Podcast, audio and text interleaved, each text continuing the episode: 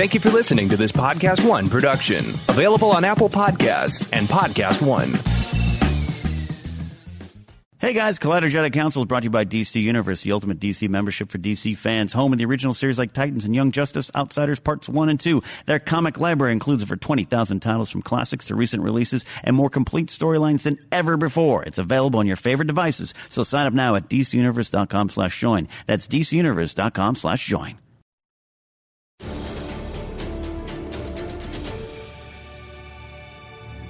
My fellow Americans and friends around the world, Episode 9 will melt your mind.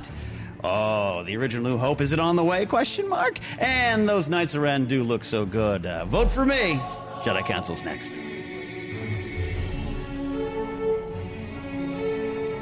I gotta tell you, I don't know if my favorite part of that whole entire thing was not only the sweet jacket and the shirt, but it was the transition into the second one when you went, oh. Like, you sound like Jabba the Hutt at one point. Oh. Welcome back, everybody, to Collider Jedi Council. It's the show where we talk about everything going on in the world of Star Wars. Have a lot of cool stuff to talk about. And not only do we have Ken Napzok joining us on the table once again, Michael Young is here. What's up, man? How are you? Nothing much. Just happy to talk about the lovely, the amazing Star Wars goodness. We, especially the questions we got. We got some cool questions. Yeah, man. Yeah. We're all recovering from our Comic-Con. We had a good time. Not much Star Wars news came out. I think they're probably holding that for D23, which is right around the corner. But nonetheless, we all had a nice, geeky, fun time getting back, recovering, and now we're here to talk about Star Wars, and we're going to do it by starting about Star Wars movie news, everything in the world that happens with the Star Wars movies, and there's some news. Ken, what do you got? Yes. Thank you. All right, good show, guys. See you next week. It was a pleasure joining myself. Sorry. Remember, we can't have too much fun on this show. Someone tweeted us that. Oh, really? One of the shows had too much comedy in it. Is that true? The Ellis episode. You guys are having way too much fun. You put three comics who've known each other for 15 years on a show. You don't tell jokes. And then the episode before that, we were tuned out, and the show jumped the shark. Sorry, not going to start off grumpy today. You guys jumped the shark? I think so. I think we jumped the shark. A long time, about a year ago, Mike. Oh, okay. Hey. I'm dressed like the old pit boss days because I was supposed to shoot something after. That's why I'm looking a little weird and old. I'm always old. Who are we kidding? You're old. Here you go. I'm rolled. Kevin Smith, speaking of old. I heard of him. Like he always says, he's a relic from the 90s, as am I. So he's obviously very positive. I appreciate that. I wrote the book, Why We Love Star Wars. I get this. And he, in an interview with IGN, Christian Harloff and Michael Young, said that the final shot, and I'm not gonna, I guess I should read the crew. The crew were like, you have to see this set, and when you see it, it'll melt your mind. And he was talking about just the final shot, the final sequence of Star Wars Episode 9, The Rise of Skywalker. Kevin famously cried when he talked about seeing stuff from Force Awakens. He loves this stuff. I respect it. So you can take that with a grain of salt. I wouldn't expect Kevin Smith to be anything but this. But it will melt your mind, Christian Harloff. What do you think? Well, you also got to take, yes, I mean, Kevin Smith is one of the biggest just overall Star Wars fans, and majority of the stuff that comes out he really enjoys. But the other thing that you should look at when he says this particular thing is the man is a director, right? Mm-hmm. So he's talking about final shot, how it all kind of ties in. And J.J. Abrams, we know it. It's the last of the 9 films, this from 1 until 9. The last shot should be something epic. It should be something that we're going to celebrate to say, like, that just closed out the entire saga that we knew, because even though we haven't gotten an announcement of what the next movies are going to be, if you're going to Vegas and they're betting odds, you're not getting episode 10, 11, and 12 for a long time, if ever. You're going to get some stuff way back in the past. So closing it out with a big shebang doesn't surprise me at all, if that is indeed the case. Mike, how do you feel? Well, they've got to come with it. And I think J.J. knows that. I mean, he even said, and there he's paraphrasing, but something like, you know, I don't want you to see it, you know, talking to Kevin, like, I don't want you to see it. Yeah. You got to see it in the theater. This is a great point. Glad you brought that up, Michael. Abrams explained to Kevin, you don't want this spoiled. You want to be in a theater when this happens. Trust me.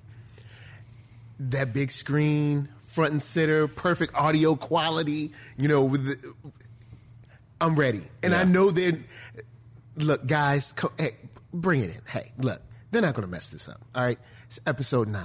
It's J.J. Abrams. They got all the money in the world. I mean, come on. It's going to be crazy. Well, it's going to be crazy. I share your optimism, but having a lot of money doesn't mean that things can't bomb, because we've seen people throw a lot of money at movies before and they've hit dirt. I happen to be with you, though, because I think that they're just continuing on a storyline I think that fans are going to be very happy with. Yeah. So I'm with you on the same page. I just don't necessarily think that if they have a bigger budget, it could, because can this movie be like 5 hours? I'd be okay with that. I would be more than okay with that. Ken, how do you feel about these comments? Big budgets always translate to success.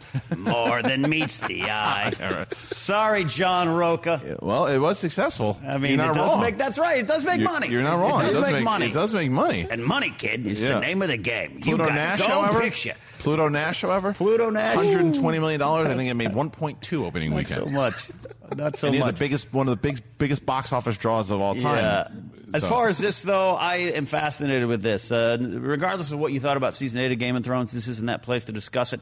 I love the final sequence and shots of the show. A parallel to what we saw, or a bookend more than a parallel to what we saw at the beginning of the show, Episode 1, Jon Snow walking off, and I love what's going on with him there in that final shot. So I'm always thinking about what is the final, how do you end 9 episodes? The saga. George, and at 2005, ended it the way we kind of started. Right. On Twin Sons, Tatooine, Owen Lars, Brew Whitesun, Baby Luke. I loved that. That's a great point, though, because at that point, he thought that was the end of it. That's how we're ending it, and it ties into all the stuff that we had seen before. And regardless of what you thought about the prequels, it was very hard to find someone that didn't love that that ending sequence of tying it all together, seeing Obi-Wan handing the baby to Owen and Beru. And that's a great call. It's like, what are we going to be? How is it going to end? Like, what's going to happen? Will it do a Harry Potter? Will it jump forward in time? You know what I mean? Yeah, good point. Question for both of you. Do you think we're going to have sort of an ending, but yet like an open-ended beginning-ish? Because, of course, Star Wars is never going to end. So kind of like a hard ending for some characters, and then kind of like maybe see you soon for a couple of other ones. Yeah, I think you got to keep it open-ended, because it would be silly for them to, like, one of those things is, like Rogue One, there was nothing you could do with those characters because they weren't in the other movie, so the fact that they all died was, I thought, was ballsy, and I think it worked for the story, right? There's no reason to kill all the new characters, and they wouldn't. And even because that's the only way you could make it it's over, or because no matter because no matter anything else, they can come back one way or another. And I'd be open for it if maybe in 20 years from now, when Daisy Ridley's 46 or 47 or whatever she is, she's 24. How old is she? She's 27, 28, yeah, 20 something like that. Whatever she is. So let's say she's almost 50 years old when they bring her, and she's the Luke Skywalker of the next trilogy. And it's open ended. You can do it for so long, because right now she doesn't want to do any more Star Wars movies. Yeah. That's not to say she's not going. You don't know where her career is going to go, what she's going to want to do, if the opportunities arise, if people want it. So you should definitely, because all these characters you would think at the end of Return of the Jedi was over, but it's still open ended. And certainly proved to be that for sure. So, yeah, it'll be open-ended. Ken? Yeah, it's a great point. We were discussing it earlier this week on Force Center, just the idea of what you were talking about, Michael. It's a great question, because, like, George, again, in 83, whether or not he had 1 through 3 and 7, 8, 9 scripted out on a little pad of paper somewhere, doesn't matter, up at Skywalker Ranch or whatever, tucked in his flannel shirt. In 83, he kind of had we're wrapping this up, happy ending. And we know that in that world the story keeps going, but it gives you the sense of victory, completion, story. But now that we're aware of the idea of this is the end, maybe, do they play with this idea of what has changed? What is there victory? Is there lessons learned? A roadmap for going forward? Do we do the fade out, come back in to Hobbiton? What do we do? Well, and I'm just intrigued by it, because there's so much pressure. I can't imagine the final shot of this saga. Right. Well, remember, though, that's the point, is that this is the end of everything that we linked from 1 until 9. Right. We were just introduced to a lot of these characters in 7. So no one's saying that it's the end of the road for the storylines with the 7, 8, 9 characters. Right. It's the end of the road for everything that we learned from 1 through 9. And that makes sense. Like, how is it going to play out? Does Luke kind of go off, you know, this is it. He's not. This is the last Star Wars movie Mark Hamill will ever be in. I think so. Maybe he lends his voice to some animated stuff, but as far as being in a physical form in a movie, I think for a very long time anyway. I don't want to. Nothing's definite. Yeah. But I think that again, if I was doing Vegas odds here, I'd say it's a pretty good shot that he's done with the franchise for now. But yeah, I'm very curious how they're going to end it. Maybe they end it with a shot of Princess Leia and Luke. You know, they could still do it. They could still do it with the footage that they have. That would be very interesting, and that would probably tear a lot of people up. And yeah. But I'm with you. Even the hug moment in the trailer, I'm just like, yeah. It's going to get you. Yeah. It's going to get you. So, okay. Well, there's lots of stuff. What do you guys think about Kevin Smith's comments? Because he's a director, because he has that eye for the flair, and because he's such a big Star Wars fan, do you see the ending being as satisfactory as you want it to be? Which I guess poses another question. Anytime a movie like this, and Game of Thrones, or any of these movies or television shows come out, there's always this expectation for what we want it to be. Yeah. And there's always going to be... It's always about majority, isn't it? Like, because you look at Endgame. Endgame, people wanted particular things. And I'm sure there's a lot of people who didn't like Endgame. But if you took polls, majority of people seem to really thoroughly like the way that Endgame wrapped things up. Yes. If you go to, say, Game of Thrones, from the way that it reads right now, it looks like the opposite. It looks like more people were disappointed. From Twitter, it's not looking good. It looks more opposite, but you don't know. Because then, again, because the space that we're in, if you asked me from what we see, I would say that Last Jedi seems pretty mixed, right? But it's one of the most successful Star Wars movies ever. The fan base, when you do polls about it, seems to have like one of the higher scores. But regardless, it's just it's all about majority though too. It just that's how I believe that it plays, how we're going to feel about expectations going into this particular movie. Yeah, Ken, what's next? What's next is we're talking about the end, but what about the beginning? At least beginning for most of us, and a lot of people still say this is where you should begin your Star Wars journey. George Lucas would disagree. In 1977, he released Star Wars, not yet called A New Hope. That came later, about 1981, in the theatrical re-release and the opening crawl. That original version already changed. Lucas changed audio the first weekend the movie was out. Pick up that little morsel from Chris Taylor's book, How Star Wars Conquered the Universe. But recently, finally, that the special editions came out. George makes these changes, and everyone's, give us the original version, which I understand. There's despecialized editions, fan cuts, fan edits.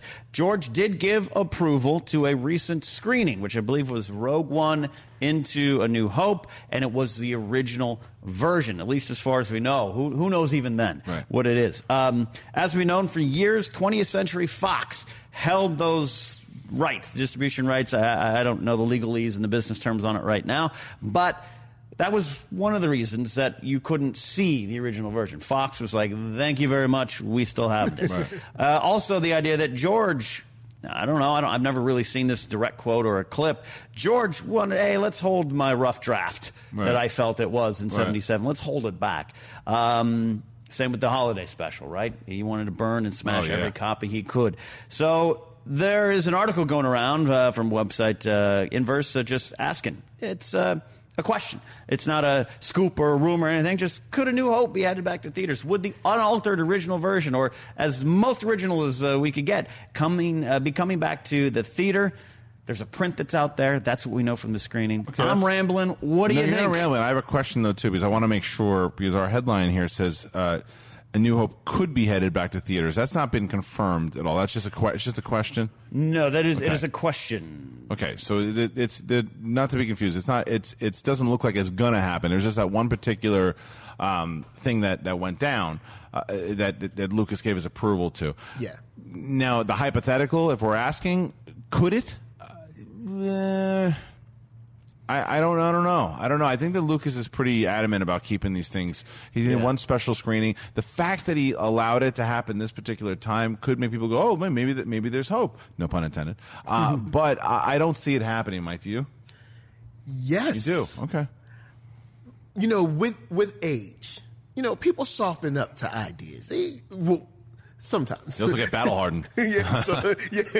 So he might be like, you know what? I let this screen go down. Maybe in say a year or so, we'll get in. It's Disney too, so we know we're gonna have a situation. One night only. Yeah. And everyone comes out and drops $1 billion across the U.S. and Europe or something like that to see this movie on Friday or Saturday night or all day, and that's all. And that's it. After this is it. Right. So not going to get released on Blu-ray or anything. Yeah. Right. Nah. They'll be like, look, one night only in the theater. You can see it, but that is it. Right. And I think Disney they love that cheddar cheese. That's right. I love cheddar cheese too. I just can't get the ones cheddar cheese you're talking about. Just the cheddar cheese on my hot dogs. Roka, that got you. By the way, this was an 81 print. The 81 print was the one that was showed here. Going back to 2017, Kathleen Kennedy went on record saying she, quote, wouldn't touch Lucas's versions of the classic trilogy, implying that Lucasfilm would never do a theatrical re-release of the classic trilogy that wasn't the special editions. So, yeah, anything's possible. I know what you're saying. Like, a little time. I mean, Harrison Ford came back to Star Wars, Blade Runner, and Indiana Jones. There was a time I would think he's never going to do that. And that happened. I eat kale now. So, things happen weird. You eat kale? Every once in a while. It's okay. I wouldn't 5 years ago. Seaweed. Yeah, I don't. Yeah, I know what you mean. I don't say I do it all the time. Yeah. I put more cheddar cheese on my cheeseburger. Maybe you sprinkle something on it, like some some oregano or something. People can change. People can change, and maybe George at one point says, "All right, fine, you want this?" I don't think so. I guess the second question is now I have my original VHS copy. Do you have VHS copy? We probably are all. I have the VHS, but I think I don't. It's not the original print. Okay. It's before the special editions, though. Right, because I have the VHS, I guess regular, but not the original, and then the specials, and then the extra specials. Yeah, there's some extra specials. Fox released like 1 million. A lot of Lincoln Ewoks. I think if you have the VHS tapes from late '80s, early '90s, say you have some versions that George doesn't have out there anymore. So the question is, it'd be fun. I think without a doubt it would be fun. And I actually had a chance to go screen, and I couldn't go. I was really bummed that I couldn't do it, but I think it would be fun to see it. Do you miss the old ones? Do you walk around when you watch some of the stuff now? The Jedi Rock sequence in Jedi and Return of Jedi, one of my least favorite sequences in all. It's a very good song. Oh, it's horrible. It's not, Joe Yauza, what's his name? Joe Yauza, the singer. He's cool. See, you got it. I remember it because it's like that bad song that keeps going in your head. The problem with it is you can only remember a song that's that good. Oh, come on. The problem is that it seems like it's just like the tone of the prequels shouldn't mix with the original trilogy. So, and I've grown to really appreciate the prequels, much like you. You're welcome. But they don't fit. Into the tone of the original trilogy. I totally agree with that. There's a static to it all, and all that kind of stuff. Even some of the stuff, we can debate. Not even debate. But we can talk about the special editions. But there's a lot of good things. But to answer the question, do you feel you need to see this? It would be fun. Do you need it? I don't necessarily need it, but I do. There are certain times when I'm watching the special edition that it takes me out of it. Like, I don't need the scene when Han Solo talks to Jabba the Hutt in the hangar for two different reasons. One, the scene isn't necessary. It doesn't. I mean, it's established that they had a working relationship and that he's got a. It's a beat for beat repeat of the Greedo sequence. Yeah, it's the same information comes out. Yeah, and it's not it's not necessary. And the other part is that the CGI is so bad that you can tell that when he stands on the tail, it looks ridiculous, and it's the prequel tone again. The Obi-Wan drunk NASCAR fan scream is awful. Instead of doing the crate dragon, instead of doing the really great sounds, you know what's funny about that? I have like a DVD early edition, like the special editions, but they have the old crate dragon screen. Yeah, I had never really heard that, or at least hadn't heard in a long time. And me and Scrimshaw sat down to watch it with Jennifer for a commentary. And that thing, that is the drunk scream. It's the worst. That's atrocious. Those are the that aren't too bad. Everything in Empire I'm good with. Empire's I really like. Empire they add certain things like in the background with Cloud City and things like that. Yeah. I can watch Empire and I'm not taken out at all. Yeah. I extra Wampa stuff. My hand fires over to fast forward every time that stupid song comes on in Return of the Jedi. And with Boba Fett flicking the girls. The Boba Fett. The weak way on the little gong drum is pretty cool. That's bad. That's bad too, right? You like that one? I mean, it's bad, but I like it. You do like it. Yeah, no, Jedi rocks. I still Sarlacc pit turned it into Little Shop of Horrors. Not my favorite thing in it, right. But it's fine. Over the years, I'm okay with it. That one I can handle more. You get now that we see more design with the creature looks like. Yeah. And look, Yubnub always exists. You can always hear the Ewok celebration, the original one. I have the CDs and all that kind of stuff.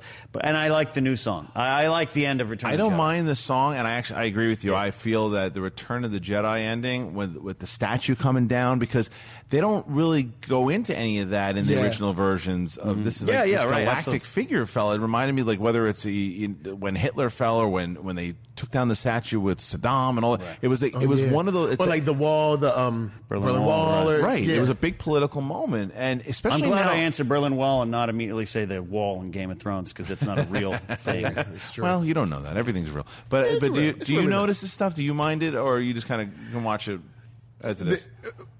Different parts kind of stand out, but then I do love the sort of invisible effects that kind of help fill the moment.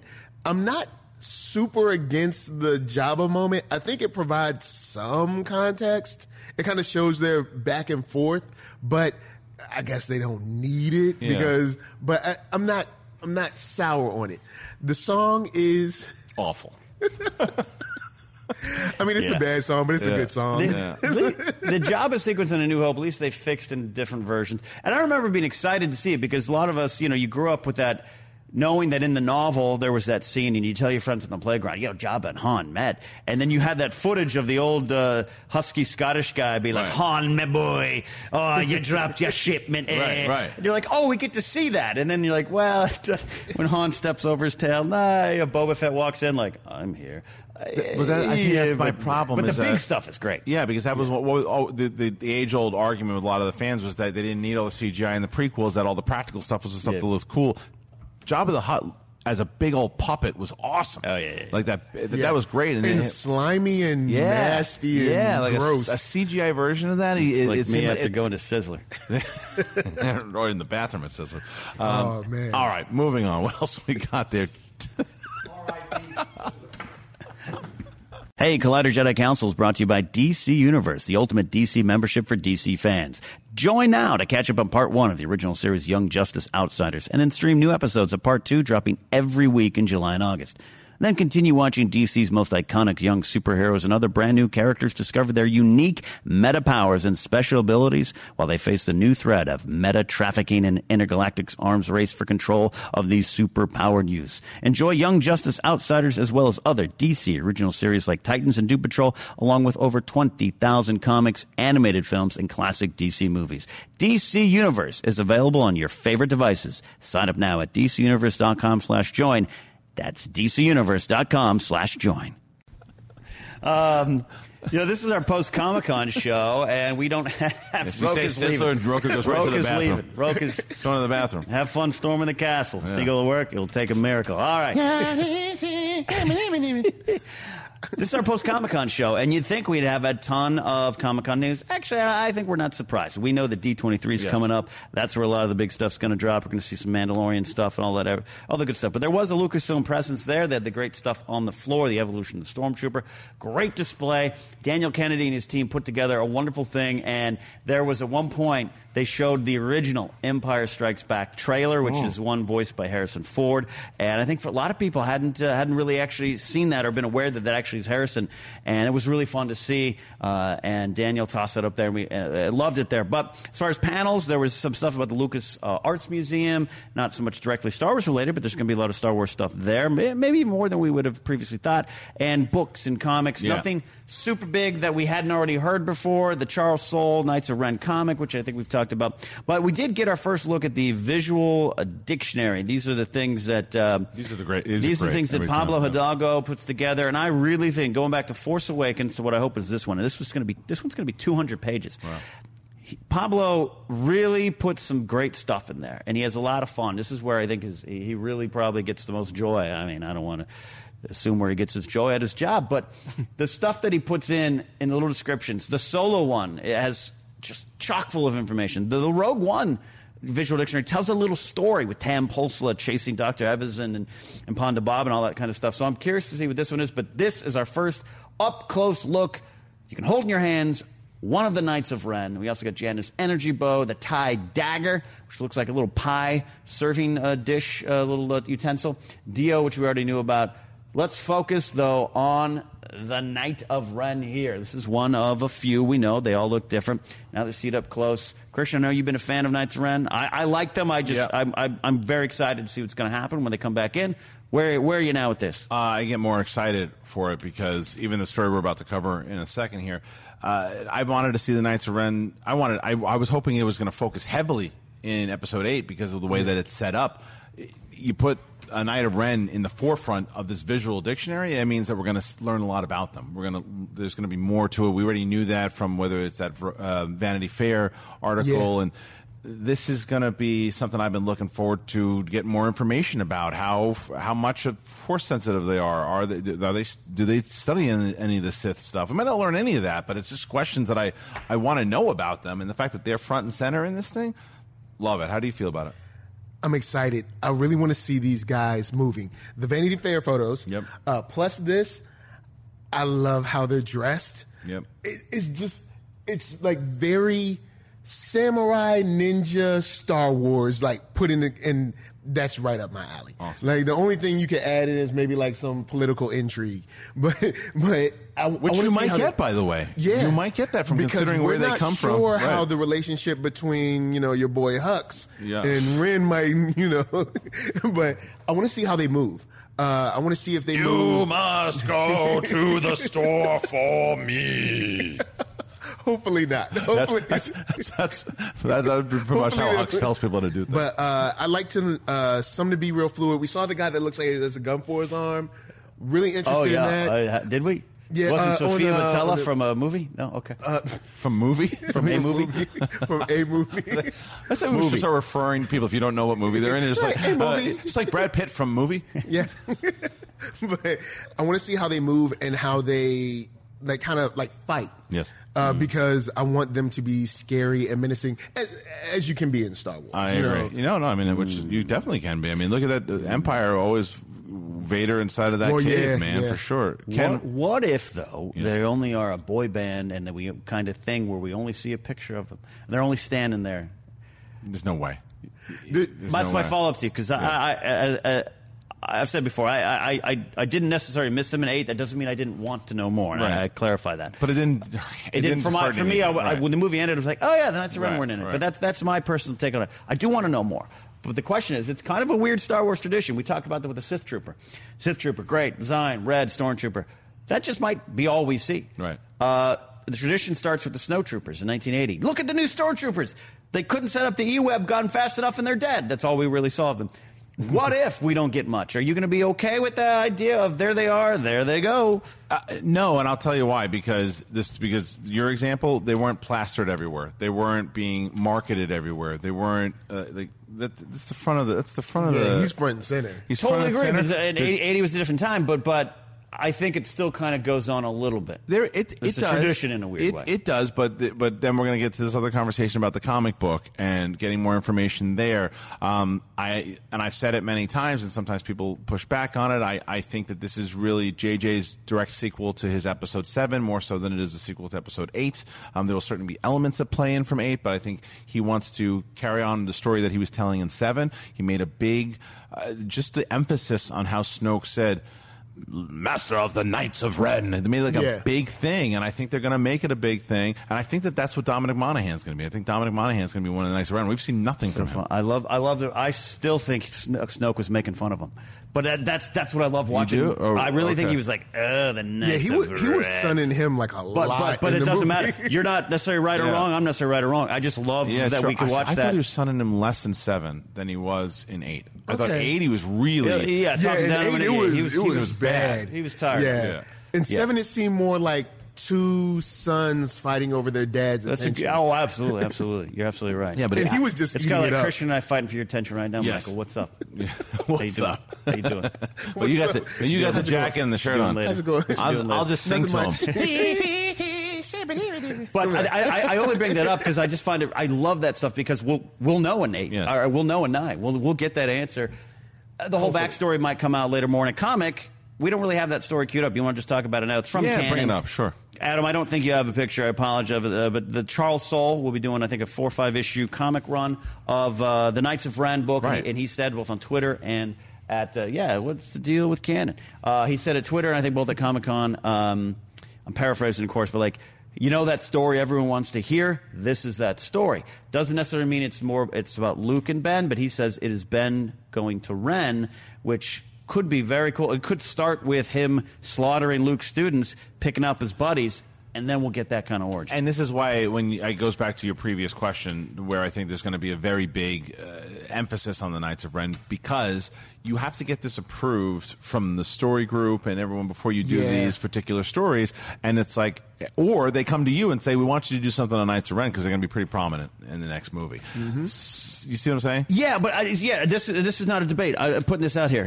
Even though I'm in a suit wagging my finger like a, what do you think about the Mueller report? Okay. John Rucker just John left. Okay.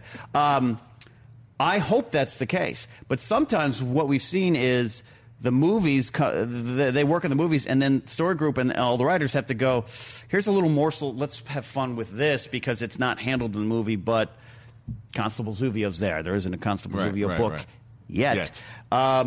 So that could be possible too. I hope you're right. I really hope you're right. I hope this is... You're going to need to really know these guys because they're dancing all over the place in 9 and doing cool things. And Michael standing in the theater be like, I knew they could do that. Well, do you like I go back to that point with Dominic Monaghan? Haven't seen him at all, or have we?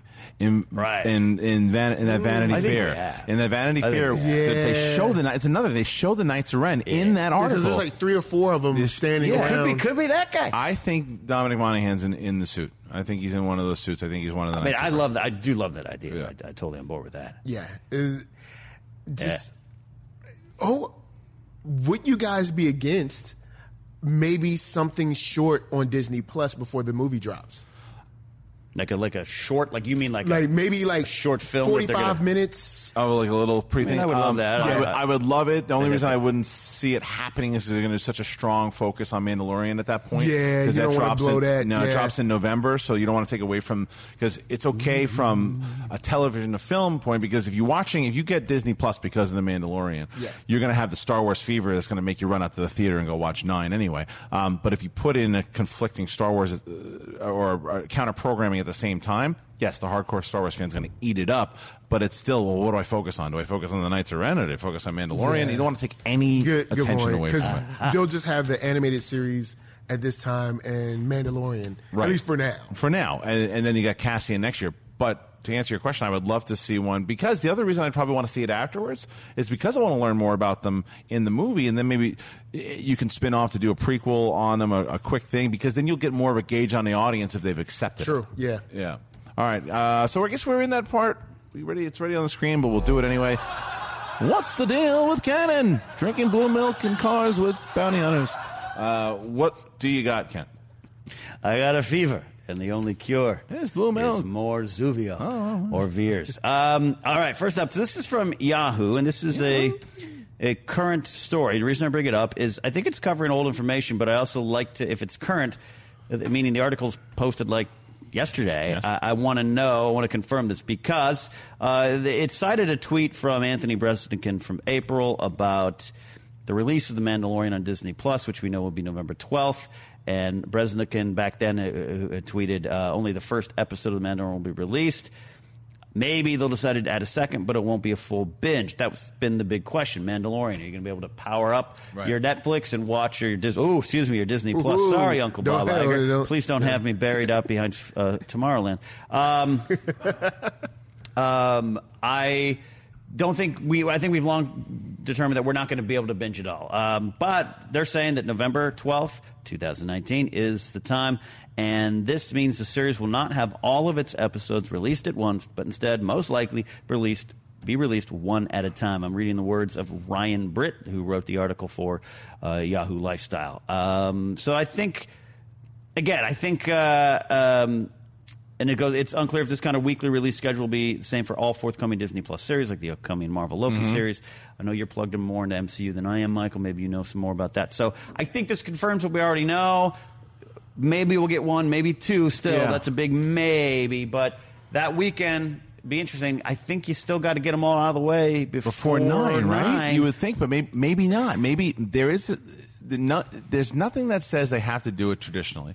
What they could do, and it would not make fans happy, but what they very well could do, if you go the kind of traditional sense, November, what is it, Ken? I'm sorry? November 12th. All right, so November 12th, then November 19th, 26th.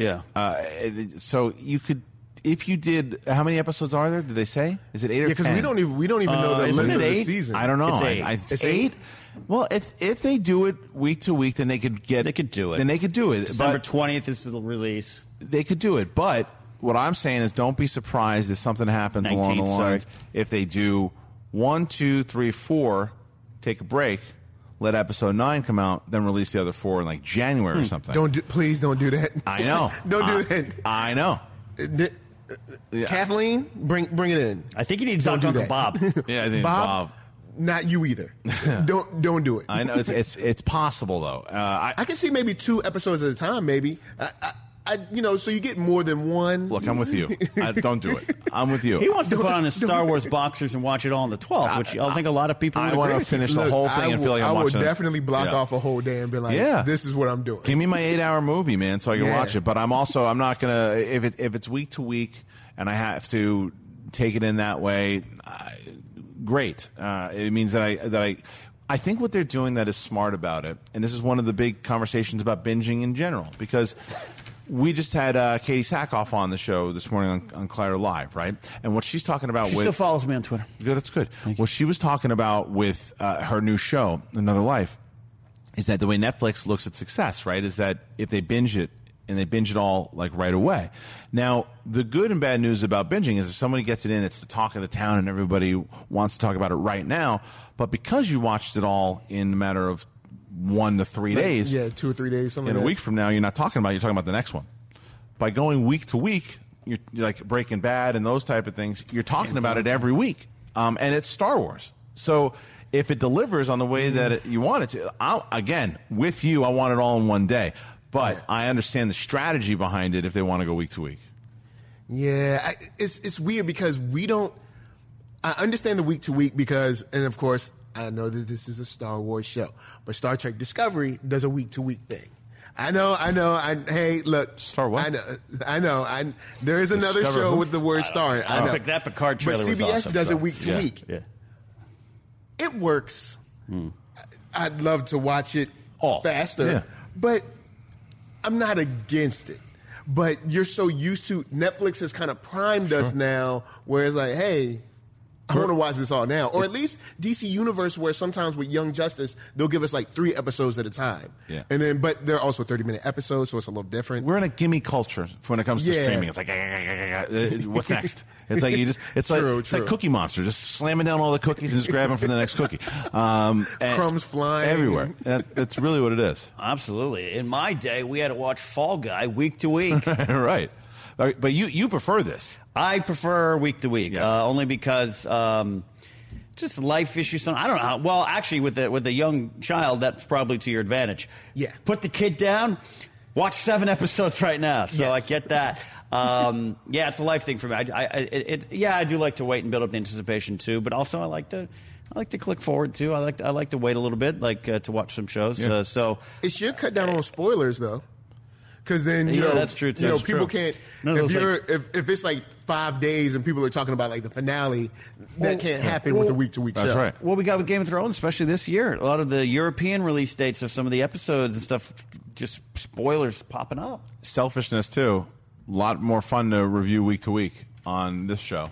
Oh, than all nailing in one episode, not knowing what to talk about, what to spoil, how to keep everybody up. Yeah, you have to make like a separate video like, hey, guys, look, we've seen everything. Right. So if you haven't seen everything, come back later. Yeah. Yeah, so we can do a week to week and you watch together. So there's benefits for both. It's just, like I said, we're in that culture where we want it all right away and we want to experience it like a big movie because it is Star Wars. But if it's 8 weeks, then we'll have 8 weeks worth of Star Wars, and I'll be fine with that because of everything else that we'll get. We get to explore Disney Plus a little bit more, and that's probably another reason, by the way. Disney Plus is not going to just launch with The Mandalorian. They're going to launch with a bunch of stuff, so they're going to be like, we don't want you to spend an 8 hours watching Mandalorian. We want you to spend an hour watching Mandalorian, and then go spend your other... Yeah, surf around and play around. So I get it with a brand new system, and I don't think a lot of people are talking about that. They want you to play around with more stuff that they're going to be launching, and it makes sense. Yeah, Ken, is that everything in canon already? Or well, we got this thing I think you're going to want to talk about, but I will warn there are some spoilers in this. If you are playing Vader Immortal, or you want to be and you don't want to be spoiled, this is stuff came out of Comic-Con about Episode 2 of the VR series. Spoiler warning right now for you. All right, Dan Brooks over at StarWars.com, great guy. Dan said had some stuff out of Comic-Con, speaking with Ben Snow, the director of the virtual reality game Vader Immortal, revealing some stuff. So quick little bullet points. I have not experienced this game. Have you yet at all? Still you have. I've watched the playthrough, but I haven't played it myself. Oh, man, it's great. I've watched Christian fall off a plank or something playing it on VR there. Did they tape me doing that, or are you just kidding around? I just assumed you did. No, it's probably true. It's awesome. Is that you'll get to use the Force in Episode 2. Oh, cool. They wanted to goals to make the Force in Episode 2 was satisfying as the lightsaber felt in Episode 1. Black Bishop. You like Black Bishop. I love the Black Bishop. I love when he opened for Marilyn Manson. Yeah. He is in it and becomes quite important in Episode 2. We'll learn more about his background. Pablo Dago confirms, or this is Ben Snow saying that Pablo had said to me at one point, Vader's in constant pain, and that becomes a factor to the story. So, it does in the first episode. Yeah, perhaps even more here. So there you go. You're excited about this. I'm sure I will once I get my eyes on it. Yeah, you should try to find a way. We should actually maybe even try to set something up to watch you playing it. Because I have it here. Okay. It's great. It really is great. I've done it twice now, and it's fantastic. And it's written very well. You feel like you're in the world. It's better with the wireless headset, obviously. So I am very much so looking forward to Episode 2. It is I would have never even considered getting one of these wireless headsets until I played this game because it's that good. You feel like you're there. It's very exploratory. Yeah. From what I've seen, and the lightsaber stuff looks like a lot of fun. Awesome. It's a lot of fun. We should definitely get you guys in there to play it here because it's great. All right, that's everything in the world of canon. We're going to move over now, and we're going to get to. Hey, Collider Jedi Council is brought to you by DC Universe. You know, it's the ultimate DC membership for DC fans where you can watch, read, shop, and even connect with other fans. It's home to the DC original series like Titans, Doom Patrol, and Young Justice Outsiders Part 1 and 2. Their comic library now includes over 20,000 titles from classics to recent releases and more complete storylines than ever before. Get The Man of Steel, Harley Quinn 2016, and Batman number 50. Watch new animated films like Justice League vs. the Fatal Five and Batman Hush coming soon, along with classic movies like Superman and Superman 2. DC Universe is available on your favorite devices. Sign up now at dcuniverse.com/join. That's dcuniverse.com/join. You guys, that's right, you set some questions out on Twitter, hashtagging Collider Jedi Council. Our producer, John Roca, has gone through some of those questions and chosen some, and we're going to talk about it right now. Kenneth Napzok. All right, Twitter user Jedi Seek Revenge at Jedi Seek. Writes, who would win in a duel between Sidious and Bane? All right, you know these characters a little bit more than me. I mean, I know them, obviously, but, you know, what do you think? We're talking lightsabers. I got to go with Bane. I think he's, like, pure power, and I think, like, it's like Tyson versus Ali, you know, and it was, Ali being Bane. Yeah. But I know I said power, but it's still. Yeah, it's weird because Sidious, I wanted to give it to Bane because I was like, yeah, Bane. But then thinking about Sidious versus Yoda, seeing his power there, he did kind of cower down a little bit, but I think it was more to get the upper hand instead of really being scared. And then him versus Maul and Maul's apprentice? I can't remember. Savage. Apprentice. Yeah, Savage apprentice.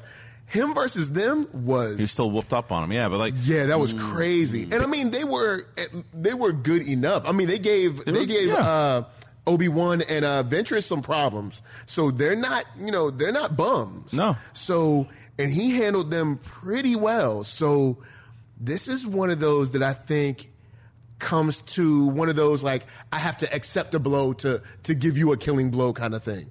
Because they're both pretty official. Bane, to me, was the ballsiest one that killed all the Sith. He killed all of them. Well, yeah. And he's just the most ruthless Sith of all time. Most of the stuff that Sidious learned, granted non-canon stuff, was from Bane and what Bane did, and Bane who learned from Revan. And I think that Bane went to places that I don't even think Sidious would go to, as far as self-harm and things that he did to really channel the dark side and stuff that he had learned. But Palpatine also learned from Plagueis, who was also a student of Bane and Revan. So it's a very tough battle, tough fight. I would say Bane, just from what I... Because to me, Palpatine's always is more like a Littlefinger type character, right? And he's more that... He's very manipulative. All Sith are. Like snake in the grass kind of guy. Yeah, but right. He's more snake in the grass around the corner, pulling the strings, and then when he attacks you, it's like you didn't even see it coming, but you should have, right? As Bane is hiding in the shadows, but when he comes after you, it's just this pure power. And I made the Ali... Tyson comparison, and I don't mean as far as power goes, because Tyson was obviously the more powerful of the two, but I meant as far as teacher and student went.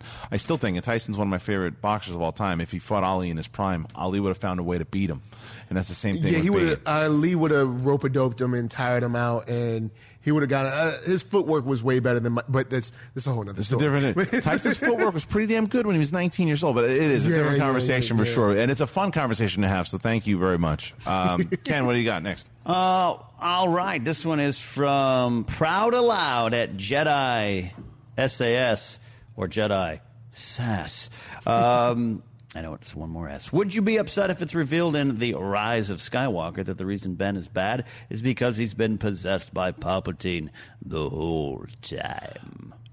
If he was possessed by if Ben was possessed by Palpatine, I would be upset, unless it's all a matter of execution. We've said this many times, but initially I wouldn't love it. But that doesn't mean that I'm against the idea of Palpatine doing what Voldemort did and these people have done and taking over the body of certain people that are out there to be in this possessive mode. Because I think it was Bloodline. Bloodline stated that Snoke had been recruiting Ben from the get-go as a young child, being around. And if Snoke is involved with Palpatine in any which way or form, that some way or another, Palpatine was manipulating Ben. We might find out that Palpatine was possessing Snoke. And then after Ben wiped him out, and this poor bastard, whoever Snoke was, is some alien creature or some creature, whatever it was, and now Palpatine has to find a new body. Very possible. So I'm not opposed to the possession angle, but I'd be more skeptical if he possessed Ben. If this is tough, it's good and bad. Good in a way where it's like, whoa, Palpatine is serious. Yeah. Like, Palpatine is on another level. But then it would double down how, I guess, emotionally maybe, or maybe mentally, emotionally weak Ben is. Right. We already saw his... He wasn't too proud when they shot all those lasers and Luke was still there. He had a little tiffy, if you will. Right. So we know he's a little unstable. He's unstable, and he's not as reserved as Palpatine was. Palpatine would have kept him calm. So I see where you're going. Yeah. So this would double down on that, like, erratic, emotionally, unstable, mentally unstable person, which in a way sort of makes him even more dangerous, but. It would double down on that and make him look even weirdly weaker, yet weaker but more dangerous, because you don't know what he's going to do. He was, but it also it wouldn't make sense all the way through, because if Palpatine was possessing him, Palpatine was very calm, very relaxed, knew how to play the sides. He wouldn't just start firing radically or start slamming his lightsaber against they just having these fits. If he was possessing him, it would be more of a, I think that was more of a reflection on that he's mimicking his grandfather and having these Anakin tendencies more than Palpatine. Ken, what do you think? I'll tell you what I want, what I really, really want. You can't have the Chicago hot dog. I know. No. We will go back eventually. I don't want any possessions at all. At all. At all. Yeah. Nothing. Great speculation, fun stuff. It's a great, fun question. Don't get me wrong. I don't want that. Hauntings, Palpatine haunting something, Sith haunting places. Different. I do believe Kylo's making his own mistakes and his own decisions. Snoke and Palpatine having some kind of weird connection. Snoke using Palpatine or Palpatine being used by him. The Voldemort returning thing you've talked about before. Right. I like that idea. Maybe under that robe, like right here, Palpatine's head was. That's disgusting. Like that. That's gross. That would be weird. But that'd be weird. Acceptable. That'd be weird. Yeah. I am now one of your pecs. Oh boy. Yeah. But so short answer for me. No possession. You. Okay. You know what's crazy, though, is this movie's only like 4.5 months away. I know. It's sneaking up. Yeah. Sneaking up. It is weird because we still kind of know nothing. I love that. And it's good. And like, I'm excited about it, but then I'm also like, I want to see it tomorrow. Sure.